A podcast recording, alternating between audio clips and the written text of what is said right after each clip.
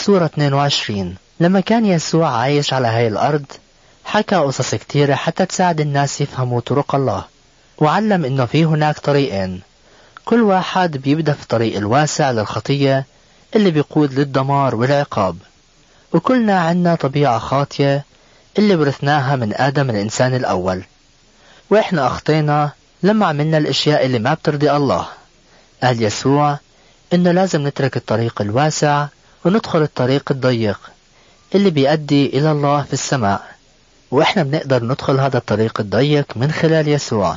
وبندخل الطريق لما منتوب عن خطايانا وبنقبل ذبيحة يسوع اللي عملها على الصليب من أجل خطايانا.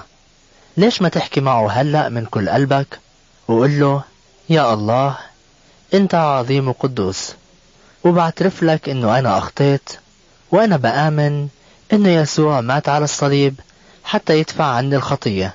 من فضلك سامحني وطهر قلبي واجعلني واحد من أبنائك. أنا بدي أتبع طريق يسوع وآجي وأسكن معك في السماء لما أموت.